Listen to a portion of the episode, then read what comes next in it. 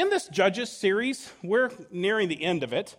Um, but as we, as we get closer to the end, things are really spinning down and out of control. Um, they're going to get worse than Samson, but Samson is certainly uh, a major step in the wrong direction. Uh, this, this entire book is a lot of learning from bad examples, and we're going to see that again in this passage. But even in the midst of the bad examples, God is in control. That's the huge message today. We're going to we're going to see how this wild man we were introduced to the last time we were in Judges, um, he's going to find a wife. Um, but all's not going to go well. Um, one of the commentators titles it A Wedding Without a Honeymoon. Um, here's a guy driven by his passions more than uh, many people that, that you know or people you see in the Bible, driven by his passions. Um, he's going to find a woman, but there's going to be no honeymoon, um, which is kind of symbolic of when you're, when you're driven by your passions, um, it's going to produce not uh, what you're expecting. There's going to be a lot of lack of satisfaction in your life. Uh, when we think about this Samson character, uh, we're going to be with him a couple more weeks. I don't, I don't, know what comes to your mind when you think of Samson. Um, but for me, one of the things that came to my mind is this um, ad I used to see in comic books. I wasn't a big comic book kid growing up, but if you were, if you were in any way connected to any comics, you would have seen ads for Charles Atlas, okay? Um, you would have seen an ad that would have gone something like this. By the way, if you remember this ad, you had a cassette player. Um, but uh, it starts off usually with something like this Hey, quit kicking sand in our faces. That man is the worst nuisance on the beach. Listen here, I'd smash your face, only you're so skinny you might dry up and blow away. He's a, he's a bully. We're against bullies, by the way.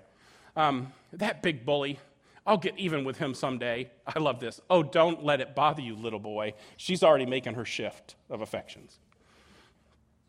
Darn it. I'm sick and tired of being a scarecrow. Charles Atlas says he can give me a real body. All right, I'll gamble a stamp and get his free info kit. Boy, it didn't take long for At- take Atlas long to do this for me. What muscles? That bully won't shove me around again. The climaxing scene. What? You here again? Here's something I owe you. Oh, Mac, you are a real man after all. He's the hero of the beach. Gosh, what a build. He's already famous for it. I mean, just, um, he's this uh, masculine uh, specimen of, of power. My question for you is um, Is that really going to be the accurate portrayal of Samson in this passage. And I think it's a little bit ambiguous. Um, there are certain places where it looks like people are afraid of Samson, maybe even one thing in this passage today. But one of the questions they keep asking is what is the source of his strength?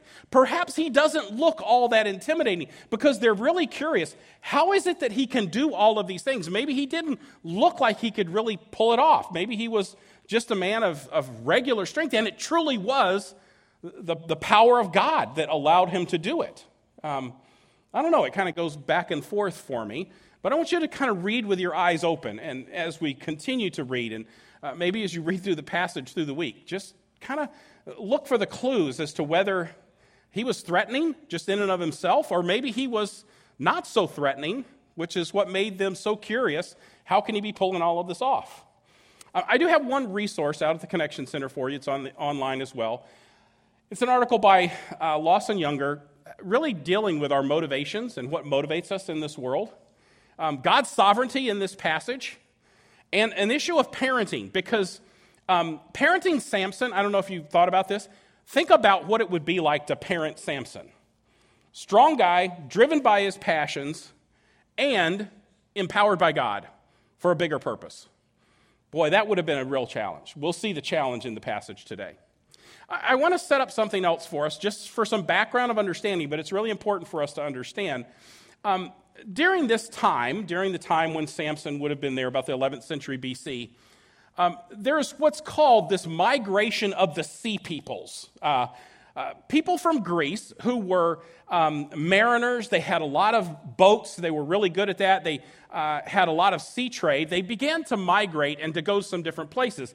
And a lot of them ended up down here in Egypt. When they arrived in Egypt, they were thinking, hey, this is a, a fertile place, and there's the delta from the Nile. Um, this would be a great place to live. But there was a strong Pharaoh who drove them out, and where he drove them is up into Canaan, into what we would now call the Gaza Strip. And these are the Philistines. The Philistines are Greek people, they're part of this Sea People migration. They're Greek in their heritage. This is going to become important in a moment. They're Greek in their heritage. Um, and they have migrated and ended up in this uh, coastal region on the west side of the promised land. Um, now, why do I go to all of that trouble to talk about the migration of the sea peoples? Well, in this story, more than any other story in the book of Judges, there's a real uh, connection. I'm not going to go through all of these between Samson and the Greeks. Um, Samson and um, Homer's Iliad, which deals with Achilles and Hercules, there are unbelievable parallels between the two. I'm just going to highlight a few of them. Um, one of them is champion warfare. Um, the Greeks loved champion warfare, one guy fighting against everybody. Um, one of the most famous Philistines with Greek heritage in the Old Testament, you're going to meet him about 100 years later. His name is Goliath. He's a Philistine, Greek heritage, champion warfare. The Greeks loved these champions who were powerful, okay?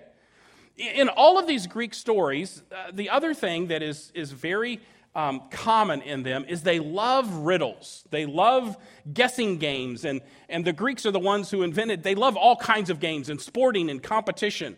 Boy, you see that in Samson as well. Samson loves the, the competition, he loves the, the riddles. And the other thing that is common in all of these Greek stories is um, the idea of, of women being, being a temptation and a threat and a foil and a problem in, in all of these situations. Now, the reason I put these up here is it does give some historical credibility of this is how these guys would have been thinking. But more than anything, Samson is thinking like the Philistines. Samson is thinking like a Greek he's really um, begun to frame his world the way that the world around him is framing it. We've moved, you might notice, we've moved away at this point from idolatry. This is not really idolatry. There's not a problem of, of there being idols at this point. The problem is Samson just looks like the world. Samson looks like the Greeks in that world. Um, a little bit of orientation as well, um, if you're into the maps. This is the Gaza Strip. Um, it's currently called the Gaza Strip, the city of Gaza, and it's where a lot of Palestinians are. It's a very hotly contested, because it's a fertile area, hotly contested place in the Middle East. Um, and within that, our stories are all going to take place in this one little clump of, of places that are all within about four or five miles of each other. Um, Samson is from Zorah. He's going to go to Timnah. Um, there's a, a, town called Beth Shemesh, um, which is the house of the sun god, basically. Perhaps Samson even, even named after that.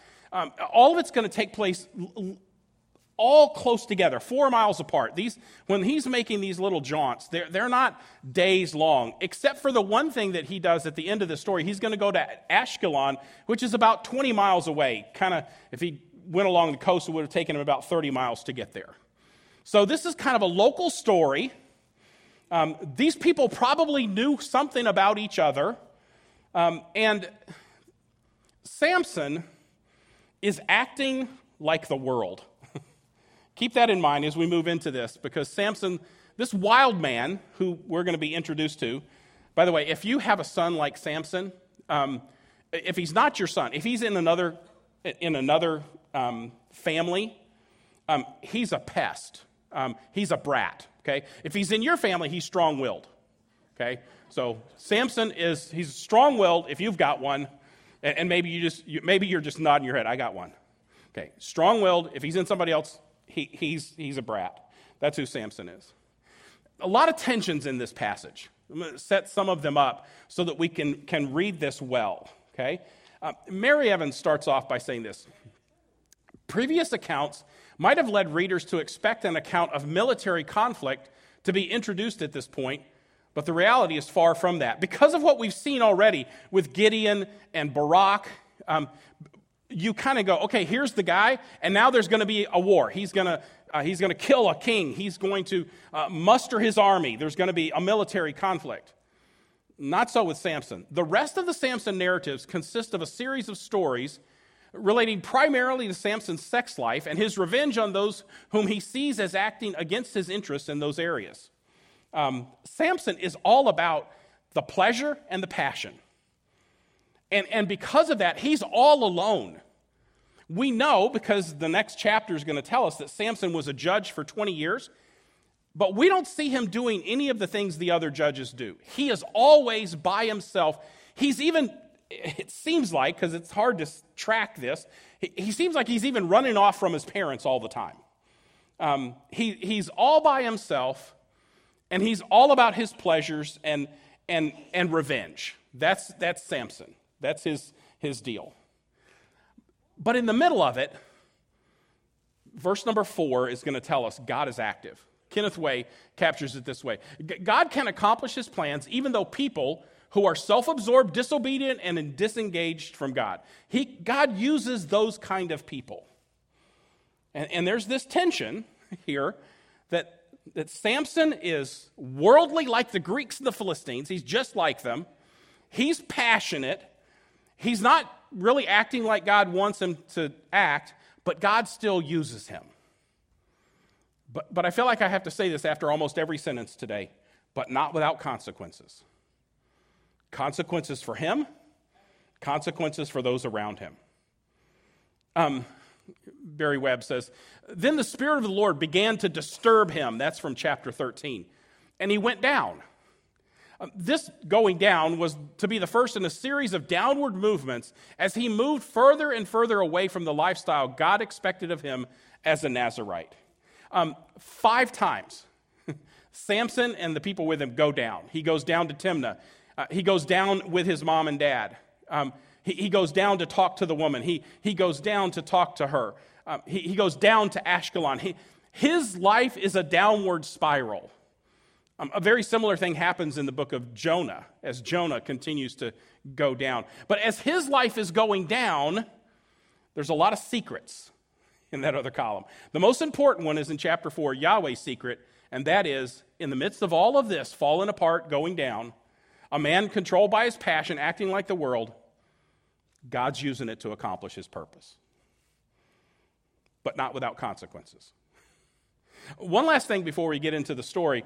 Uh, when Dr. Michelle Knight was here and she uh, was teaching us how to, how to read nar- biblical narratives, uh, one of the things she talked about was pay attention to the narrator. This is called point of view. Um, the, the, the, narrator is the person who, who kind of has this above the scenes picture of everything that's going on, and they let us into it. The, the narrator's voice, she says, is the authority in the narrative world. Trust the narrator and watch for interpretive clues because the narrator is omniscient. They know the whole story. You can trust them, and they're trying to interpret everything for you.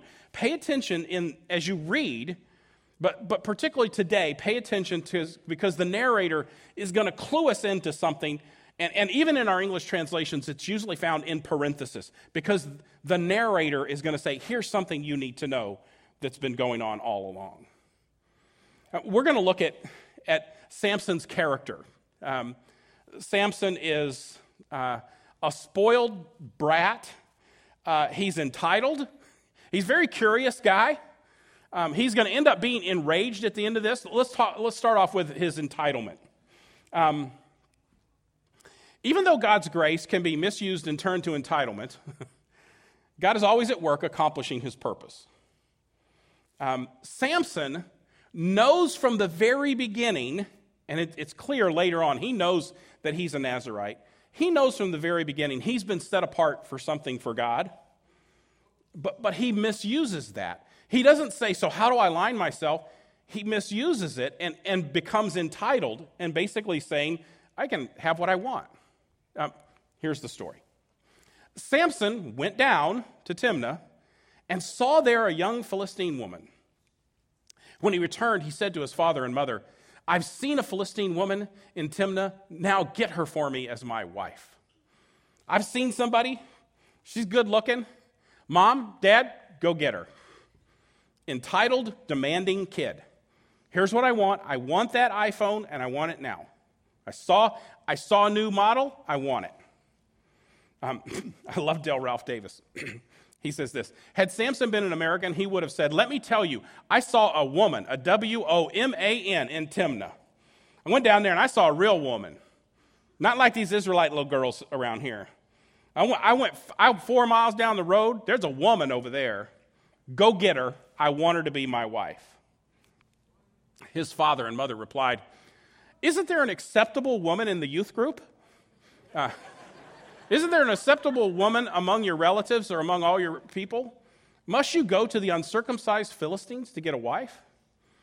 Can't you find a girl among our people? Now, this is not racial prejudice. This isn't racism here. Um, this is a warning against religious corruption, which, by the way, plays itself out in the New Testament as well, because the New Testament is going to say a believer should not be unequally yoked with an unbeliever, because they will turn your heart away from the Lord. This has been very clear in Deuteronomy chapter 7. This is what the Lord said.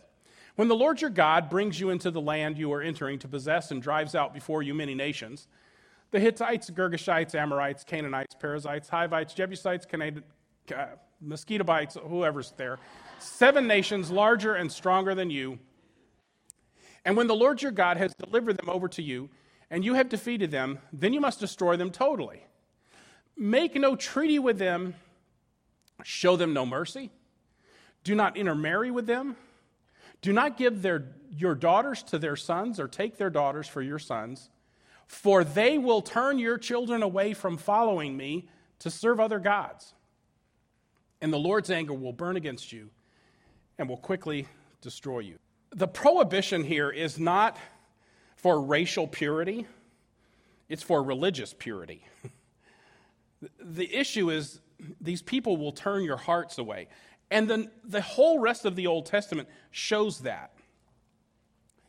Solomon, the wisest man who's ever lived, married foreign wives, and they turned his heart away from the Lord. Yes, Solomon built a temple for the Lord, but he ended up building temples for these other wives and their gods. God wants us to, to stay connected to people of the faith.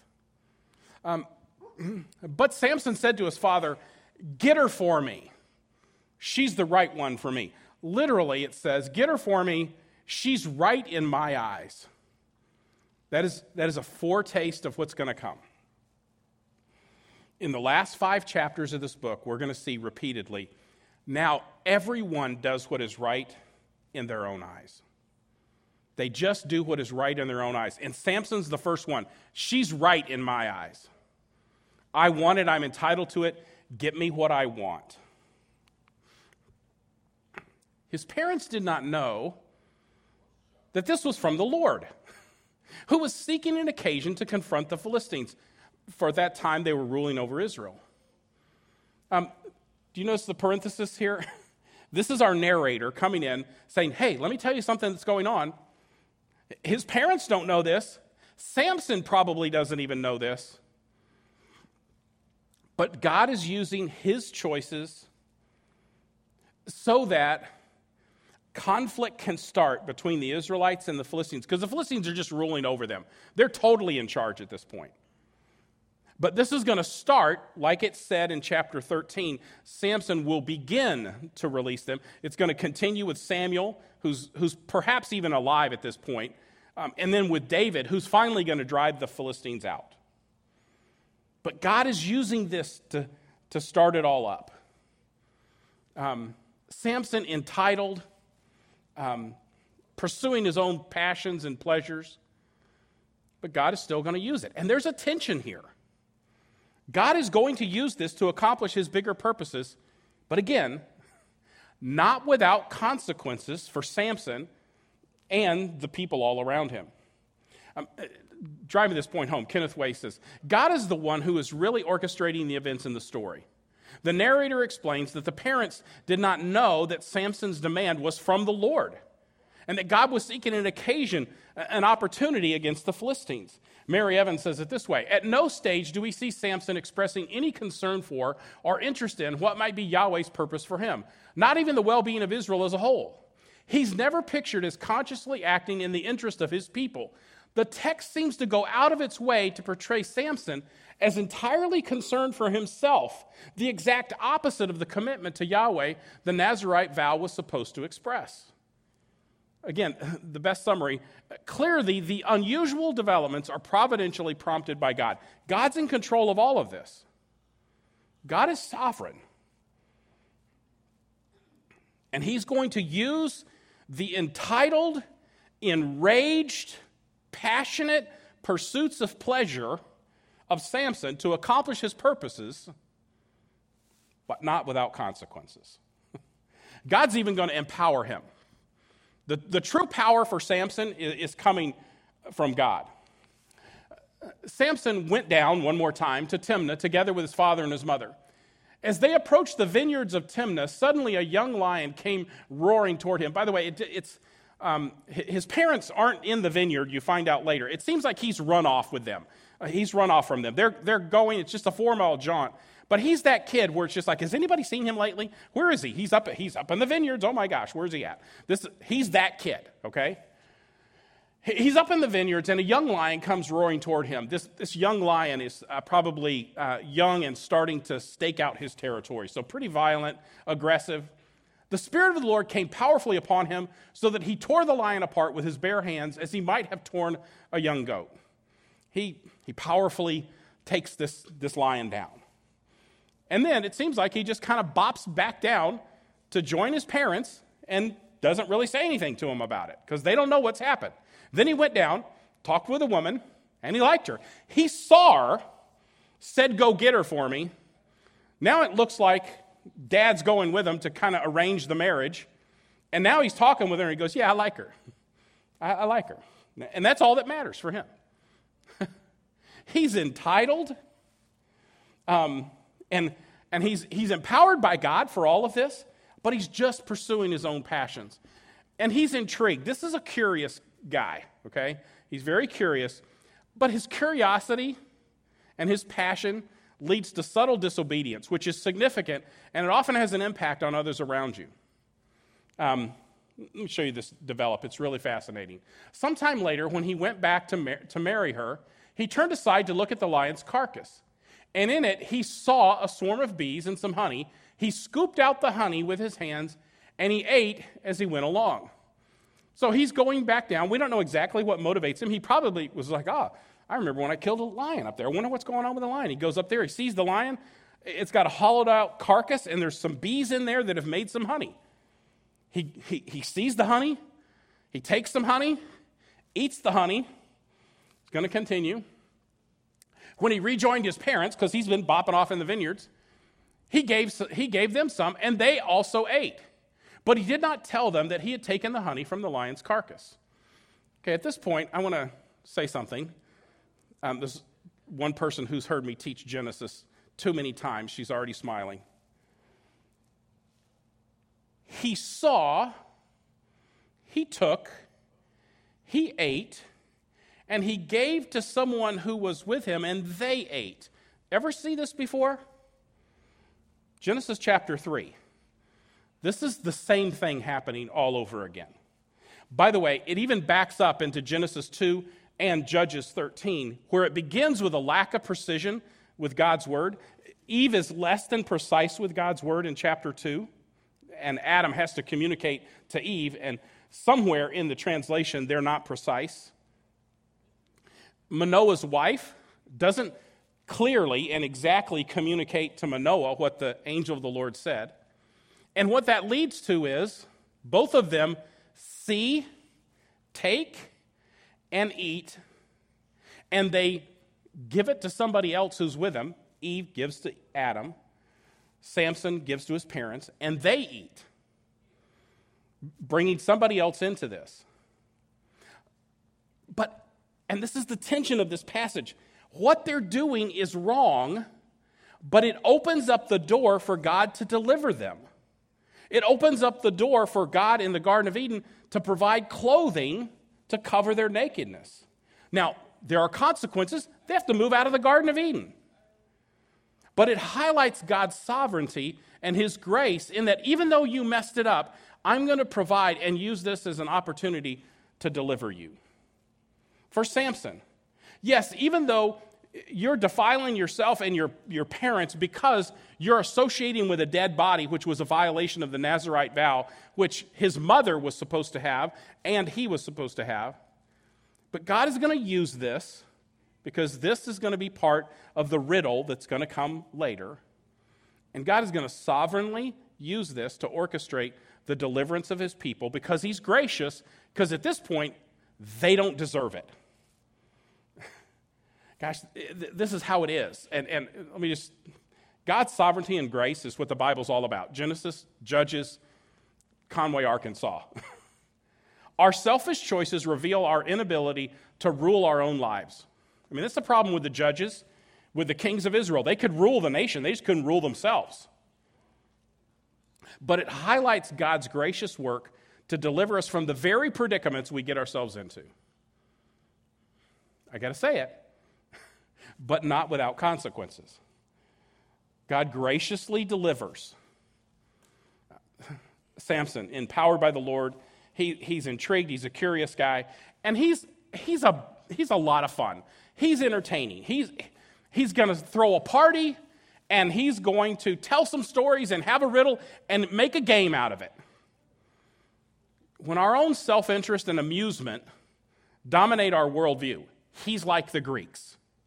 Chaotic consequences are a frequent result. Here's the story.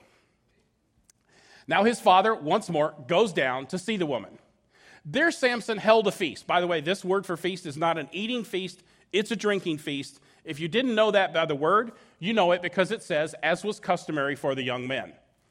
This is a drinking, another violation of his Nazarite vow. When the people saw him, they chose 30 men to be his companions. Couple things I want to just highlight there. First of all, he's all alone. He doesn't have, he doesn't want one of those girls from the youth group.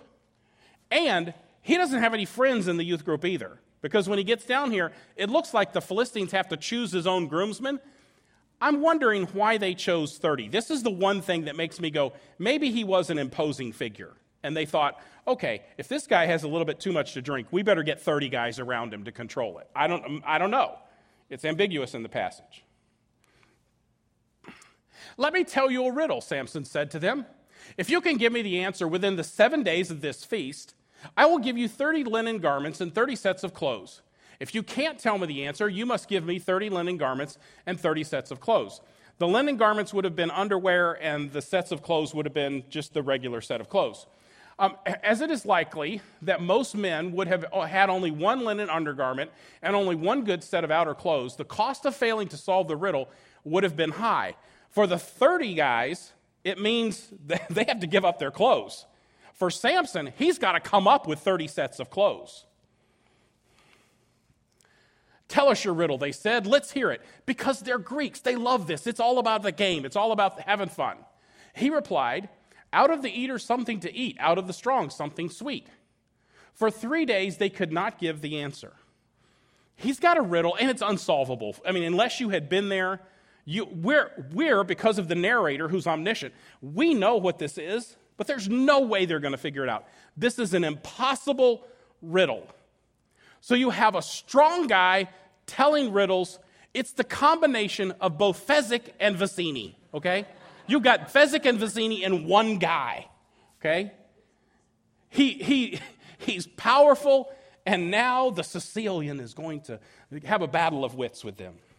Uh, Robert Chisholm says this Samson seems to possess great cunning, but he overlooked two important facts the Philistine's ingenuity, and more importantly, his own vulnerability to female charm. yes, he's strong, he's powerful, he's throwing a big feast, he's having games, and he's telling riddles. But his one weakness is the women.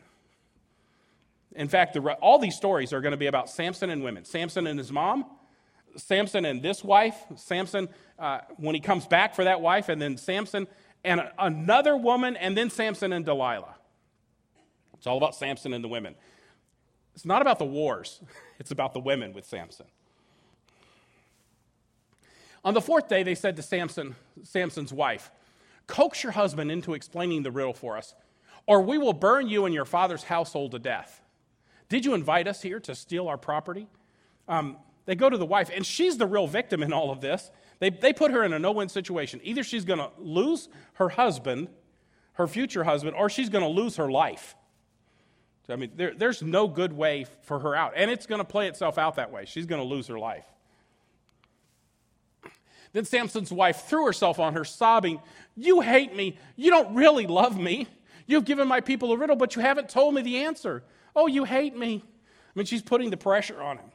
By the way, these two, they, um, it, they're two, two ticks looking for a dog. They, they are both just trying to take advantage of, of one another.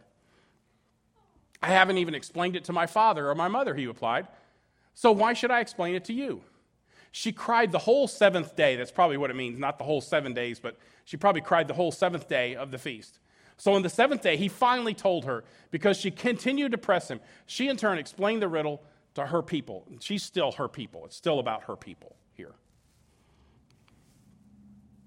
Before sunset on the seventh day, kind of right under the wire, the men of the town said to him with a, their own riddle, What is sweeter than honey? What is stronger than a lion? They riddle back and say, Hey, we figured it out. Samson says to them, I know you cheated. And here's how he says it If you had not plowed with my heifer, you would not have solved my riddle. Some of you are smiling. Yes, he called her a cow. Mary Evans says this her, his reference to her as a heifer was almost certainly meant to be as impolite as it comes across in English and illustrates Samson's facility with words and lack of true respect for women. I mean, he's using women. He doesn't love women. He's, he's, he's using them just to fulfill his passions and his revenge. And, and that's what happens. He gets enraged in this. But God is involved. God will always accomplish his purpose while we reap what we sow. Watch this play out. Then the Spirit of the Lord came powerfully upon him. He went down to Ashkelon, that's that 20 mile journey, struck down 30 of their men, stripped them of everything, and gave their clothes to those who had explained the riddle. Burning with anger, he returned to his father's home. He stormed out of the wedding feast, okay? Next week, he's going to come back and go, okay, I want my wife. There's going to be trouble. Um, but here, the Spirit of the Lord comes upon him and, and he, he's able to overpower 30 men 20 miles away. Maybe there were, you know, he, he, didn't, he didn't want to take the guy's own clothes. He had to get somebody else's clothes, so he goes to another town. Again, I, I love Dale Ralph Davis. the text is clear. What we are dealing with is not Samson's temper, but the Spirit's power. If this seems brutal, we must simply live with it. We've already seen that when Yahweh delivers his people, he does not always dip his saving axe in Clorox and sprinkle them with perfume. To deliver from evil will frequently be messy. God will deliver, but it may mean kicking you out of the garden. God will deliver, but it may mean there are consequences that are going to go on and on and on. God's in control, He will deliver. But that deliverance, particularly when there's evil when, when God's people are looking like the world, the consequences can be pretty severe. Here's what Samson faced Samson's wife was given to one of his companions who had attended him at the feast. Here's a guy who at the passage, all at the beginning of the passage, all we know is I saw a woman, I want her. She's the right one for me. Dad, go get her. Let's have a party about all this. And at the end, he doesn't have her. The grace of God, the grace of God allows him to use us for his purposes in spite of our shortcomings, but not without consequences. Boy, the tension in this passage is Samson's not doing what he's supposed to do, but God is still accomplishing his purposes. Because God is sovereign and he will graciously deliver. In the next passage, God will be gracious to Samson in ways I do not understand. But there are still consequences to what's going on in this passage. Um, Al Ross says this God can even use our failures to do something he wants to be, get done.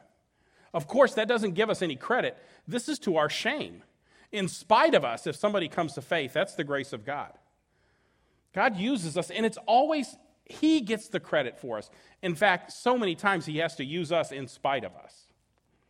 So, where do we go? Here's three next steps. I mean, through this whole Judges series, I've tried to take these negative messages, because this is kind of learning from the bad example, and, and give you a truth and a warning and a challenge. So, here's my next steps in that form God's sovereign purpose will always be accomplished, often in spite of us. Um, just because your children turn out well, just because you're succeeding at work, just because um, there's a lot of people at church on Easter Sunday, that doesn't mean we get the credit for any of it. God uses us in spite of us because He's the one who's bringing it all about. All about. And here's a warning our selfish entitlement and petulant preoccupation with entertainment will eventually come home to roost. Back in 1985, a man named Neil Postman wrote a book, Entertaining Ourselves to Death. It's a fantastic book. Entertaining Ourselves to Death. Um, back then, um, cable channels were just starting to, to be a thing. Uh, 1985, think of it, um, long time ago one year after the introduction of the Apple Macintosh, of which I have its great, great, great, great, great grandson down here.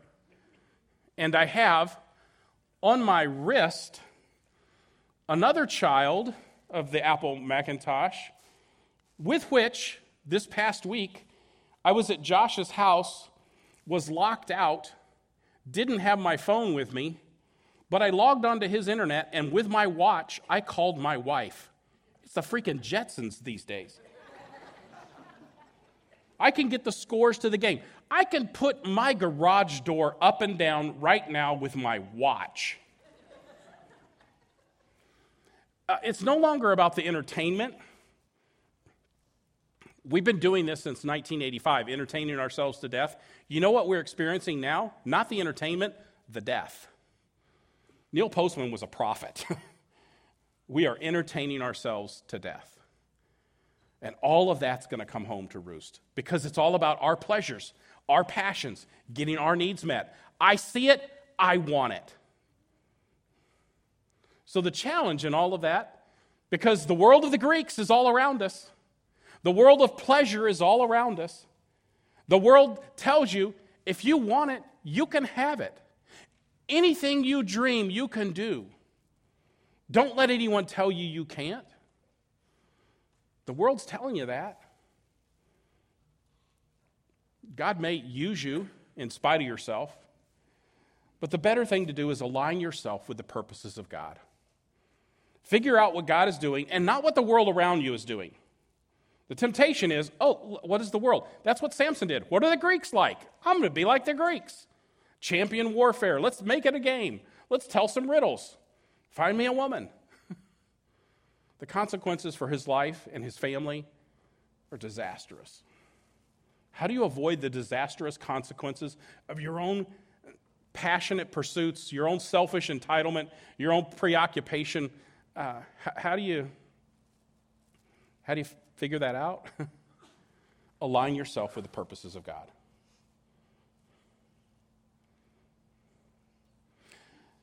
Father, I ask that you would teach us these lessons, teach them to us well. Father, I pray that we would um, we would see your purposes, we would align ourselves with them, that we would confess when we're just being selfish and, Lord, not so much idolatrous, but just worldly. Lord, Open our eyes to see where we've bought the world's narrative and we're not living the way you call us to live. Father, um, align us with you and your purposes. I ask that in Christ's name. Amen.